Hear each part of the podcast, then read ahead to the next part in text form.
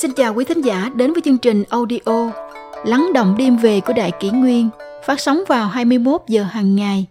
Đại Kỷ Nguyên hy vọng quý thính giả có những phút giây chiêm nghiệm sâu lắng sau mỗi ngày làm việc bận rộn. Hôm nay, chúng tôi xin gửi đến các bạn thính giả câu chuyện Tránh 10 điều vô ích để không lãng phí sinh mệnh đời người. Bạn đã từng nghe một người có tuổi nào đó than rằng Hóa ra hơn nửa đời người tôi đã mất công làm việc vô ích Hay chưa? Kinh nghiệm đó rất đau lòng Xin hãy đọc 10 điều vô ích dưới đây Để tránh không đi vào vết xe đổ đó Lâm Tắc Từ Sinh năm 1785, mất năm 1850 Là một trọng thần của Triều Thanh Ông được coi là nhân vật trung tâm trong cuộc chiến chống thuốc phiện Là một vị quan liêm khiết, có dũng khí và là anh hùng dân tộc của Trung Hoa. Lúc 54 tuổi, Lâm Tắc Từ viết ra 10 câu cách ngôn, hàng trăm năm sau vẫn khiến người đời tấm tắc khen ngợi. Lâm Tắc Từ đã lấy những điều mà con người thường cho là hữu ích, lần lượt xem xét, phân định để chỉ ra vì sao chúng lại trở nên vô nghĩa. Mười vô ích này vừa là tiêu chuẩn tu dưỡng của Lâm Tắc Từ và cũng là nguyên tắc giáo dục con cái của ông. Thứ nhất, tâm còn bất thiện, phong thủy vô ích. Nguyên văn, tồn tâm bất thiện, phong thủy vô ích. Khổng tử nói, người làm điều thiện thì trời lấy phúc mà trả lại, kẻ làm điều bất thiện thì trời lấy họa mà trả lại. Người ta thường cho rằng chọn được mảnh đất có phong thủy tốt là có thể dưỡng được phúc khí tài lộc cho con cháu đời đời. Thế nhưng, cái gốc của phong thủy không phải ở long mạch hay huyệt mộ mà chính là ở lòng người người trong lòng còn điều bất thiện trái với đạo trời thì sẽ chiều mời tai họa tới. Ngược lại, tâm địa thiện lương thì dẫu ở vào nơi hiểm địa cũng gặp giữ hóa lành, chuyển họa thành phúc. Thứ hai, bất hiếu cha mẹ, thờ thần vô ích. Nguyên văn, bất hiếu phụ mẫu, phụng thần vô ích. Sách luận ngữ có viết, hiếu đễ là cái gốc làm người. Trăm đức hạnh thì hiếu đứng đầu. Một người dù có được thành tựu vĩ đại như thế nào trên đầu đội bao nhiêu vòng nguyệt quế đi nữa, nếu bất hiếu với cha mẹ thì tất cả vinh quang kia đều trở nên vô nghĩa. Nếu bất hiếu với cha mẹ, cho dù có thành kính kính cẩn với thần như thế nào chẳng nữa, tất cả đều là giả dối cả. Thứ ba, anh em bất hòa, bạn bè vô ích. Nguyên văn, huynh đệ bất hòa, giao hữu vô ích. Kinh thi có viết, người khắp thiên hạ không bằng tình anh em. Trong gia đình, Cha mẹ là gốc rễ, anh em là cành lá. Chỉ có anh chị em dìu dắt giúp đỡ nhau thì gia nghiệp mới hưng thịnh. Anh chị em mà còn không thể hòa thuận với nhau thì nói gì đến kết giao bạn bè bằng hữu. Nhiều người ra ngoài tiếp đái bạn bè thì rất mực lịch sự lễ độ, chân thành thẳng thắn. Nhưng đối với anh chị em trong nhà thì khó mà thổ lộ hết lòng, thậm chí còn lời qua tiếng lại với nhau. Thật đúng là hành vi đảo lộn, đạo nghĩa xa rời cả. Thứ tư, hành vi bất chính, đọc sách vô ích. Nguyên văn, hành chỉ bất đoan, đọc thư vô ích. Khổng tử nói, đạo học làm việc lớn là ở chỗ làm dạng tỏ cái đức sáng của mình, thương yêu người dân đạt tới chỗ trí thiện. Như vậy đọc sách vốn là để tu dưỡng đạo đức, bồi đắp thiện lương, làm lợi ích cho nhân dân. Nếu như hành vi lại không đoan chính, xấu ác, thì tức là đi ngược lại với lời giáo huấn trong sách Thánh Hiền. Học một đằng là một nẻo như vậy sẽ chỉ khiến bản thân trở nên khoe khoang phù phiếm, giả nhân giả nghĩa, càng khiến người xung quanh mất niềm tin vào người đọc sách mà thôi. Thứ năm, làm việc ngang bướng, thông minh vô ích. Nguyên văn, tác sự quay trướng, thông minh vô ích. Làm việc ngang bướng là nói người hành xử bất chấp tình lý, cố chấp, làm gì cũng tỏ ra hơn người. Người thích mị dân lấy lòng người khác giáp tâm bất lương thì cái thông minh tài hoa của họ cũng bị người khác lợi dụng, trở thành công cụ làm việc ác. Thứ sáu, lòng dạ cao ngạo, học rộng vô ích. Nguyên văn, tâm cao khí ngạo, bác học vô ích. Kinh dịch viết, nhún nhường thì luôn luôn được lợi, cao ngạo tự mãn thì luôn luôn bị tổn hại. Đây là chân lý xưa nay. Đọc sách học rộng để làm gì? Để thông hiểu cổ kim, để tung hoành ngang dọc, biết đóng biết mở, có đầu có đuôi là để tu thân dưỡng tính mà thôi. Người càng có học thức thâm sâu, càng là người khiêm tốn. Nếu lấy học rộng để khoe khoang tự cao tự đại, hùng hổ ép người thì chỉ có thể nói là vẫn chưa lĩnh hội được cảnh giới cao nhất của việc học của cổ nhân.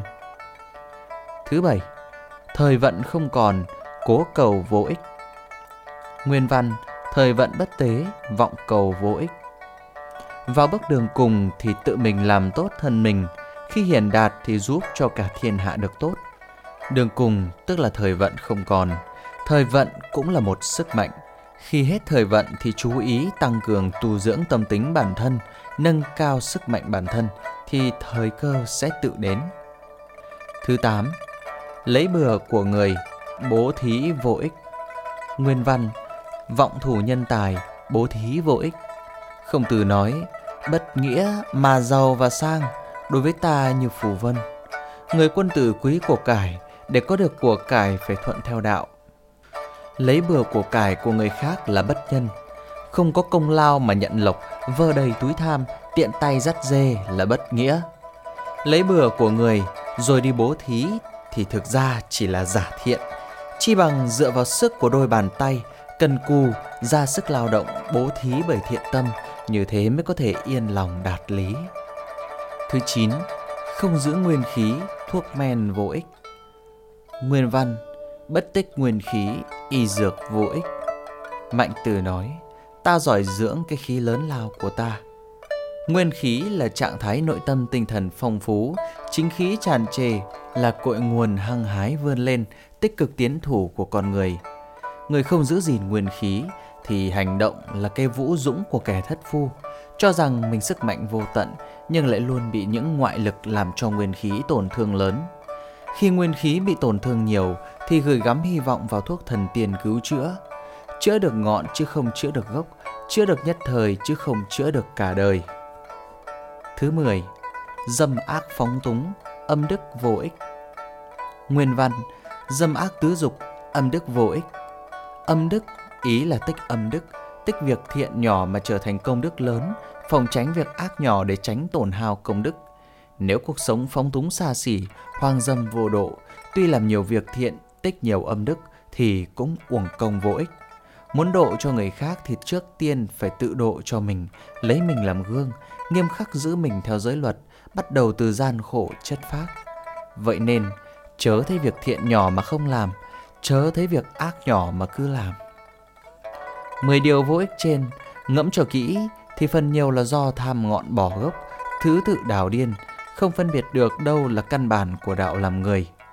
Làm người, trước hết phải giữ được thiện tâm, chính khí, mà hiếu thuận lại là cái thiện đầu tiên cần thực hành. Sau đó mới có thể truy cầu học vấn, kết giao bè bạn vân vân. Hiểu được như vậy rồi, tin rằng cuộc đời chúng ta sẽ không phải có lúc hối tiếc vì đã làm điều vô ích.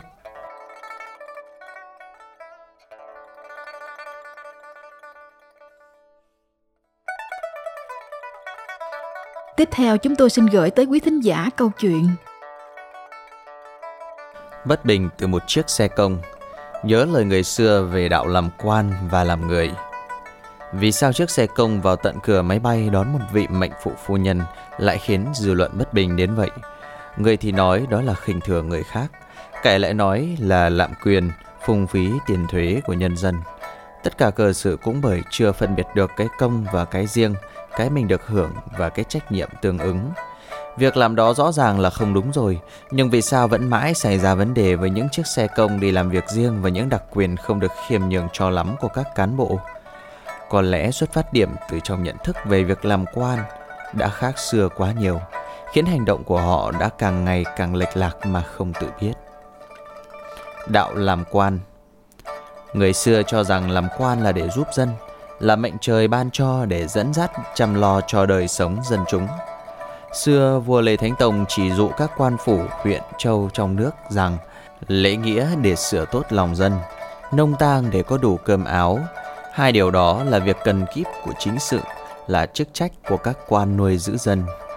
Đại Việt Sử Ký Toàn Thư Việc của quan lại làm chính sự to tát, cuối cùng gói gọn lại là hai việc đó mà thôi. Giáo huấn, dẫn dắt để dân chúng có đạo đức tốt, lo lắng, chỉ dẫn, giúp đỡ để dân được no đủ. Khi được Quý Khang hỏi về chính trị, Khổng Tử nói rằng chính trị là chính đính, ngay thẳng. Lãnh đạo dân một chính sách chính đính thì ai dám không chính đính. Một lần khác nữa, trong luận ngữ, Khổng Tử nói thêm rằng nếu giữ thân mình cho đoàn chính thì tổng sự chính trị có gì khó. Không giữ thân mình cho đoàn chính thì làm sao sửa cho người khác đoàn chính được. Thế nên làm chính trị chính là dùng chính tâm chính hành để dẫn dắt dân chúng. Để phục vụ mục đích đầu tiên là giáo huấn dân chúng, chắc chắn người làm chính sự phải đoàn chính, tự mình làm gương. Và muốn làm việc thứ hai cho tốt thì tự mình vẫn cần phải tu thân cho tốt thì mới có thể luôn tận tâm, vô tư, chính trực khi làm những việc liên quan tới quyền lợi sát sườn. Chẳng vậy mà trong điều thứ 22 thuộc 24 điều cáo dụ của vua Lê Thánh Tông đặt ra cho dân xã toàn quốc có ghi những người làm quan phủ huyện mà biết khuyên bảo dân gian làm điều nghĩa, khiêm nhường, có quan thừa chính, hiến sát, xét thực thì được cho vào hàng tốt, nếu ai không chăm dạy bảo dân thì cho là người không xứng chức. Tài liệu về vua Lê Thánh Tông tại Thư viện Quốc gia Vậy nếu hiểu rằng có được chức quan kèm theo quyền hành và lợi ích là để quay lại làm điều tốt cho dân, cho nước, thì chắc các cán bộ sẽ không để những cám dỗ từ nhỏ đến lớn làm mình mắc lỗi. Ngày nay chúng ta vẫn luôn nhắc nhau rằng cán bộ là công bộc của dân, là đầy tớ của dân, nhưng có lẽ lời nói không mạnh mẽ bằng chế tài và sự nghiêm túc khi xử phạt nên vẫn còn những con sâu làm giàu nổi canh. Thời thịnh thế của vua Lê Thánh Tông khi xưa để nhắc nhở các quan lại phải nghiêm chỉnh chấp hành pháp luật, không phân biệt người sang kẻ hèn, công thần hay thứ dân. Chính vua đã khước từ việc dùng tiền chuộc tội cho Lê Bô, một trong những người có công đưa vua lên ngôi cao. Ông nói, nếu cho Lê Bô được chuộc tội có nghĩa là người có quyền thế, người giàu có dùng của hối lộ thì được miễn tội, còn người nghèo hèn thì vô cớ chịu tội, là cả gan vi phạm phép tắc của tổ tông lập ra để trừng trị kẻ ngoan cố không biết gian chừa. Đại lý tự phải chiếu luật trị tội. Đại Việt sử ký toàn thư.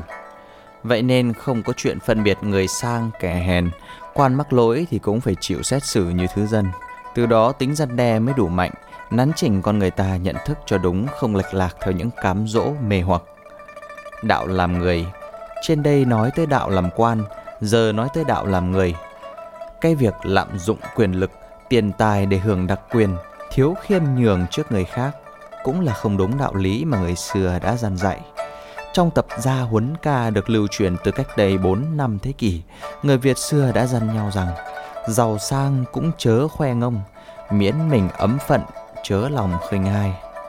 Thời nay người ta nghĩ rằng mình giàu có là hơn người, là do công sức và tài cán của mình cả, nên tiền, quyền của mình thì mình khoe, mình dùng, nào cần phải giữ kẽ với ai. Nhưng người xưa tin rằng đất trời có đạo công bằng, rút bớt chỗ thừa mà đắp vào chỗ thiếu. Ai có được nhiều bồng lộc thì là để họ có lợi thế để giúp đỡ người khác, làm lợi cho cộng đồng.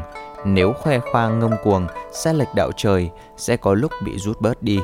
Bất kể niềm tin đó có đúng hay không, nhưng ít ra nó cũng ước chế được sự ngông nghênh, ngạo mạn của con người, làm người dù nghèo hèn hay sang giàu đều phải có đạo, bần nhi vô xiểm, phú nhi vô kiêu. Nghĩa là khi nghèo khó thì không xiểm nịnh, giàu có thì không kiêu căng, luận ngữ. Hơn thế nữa, cái cao hơn của đức giàu nghèo lại là vị nhược bần nhi lạc, phú nhi hiếu lễ giả dã, nghĩa là chưa bằng nghèo mà vui, giàu mà vẫn hiếu lễ, luận ngữ. Lợi dụng đặc quyền đặc lợi dùng xe công để làm việc riêng lại còn khiến nhiều người cảm thấy bị khinh khi thì đó là thật lễ mất rồi.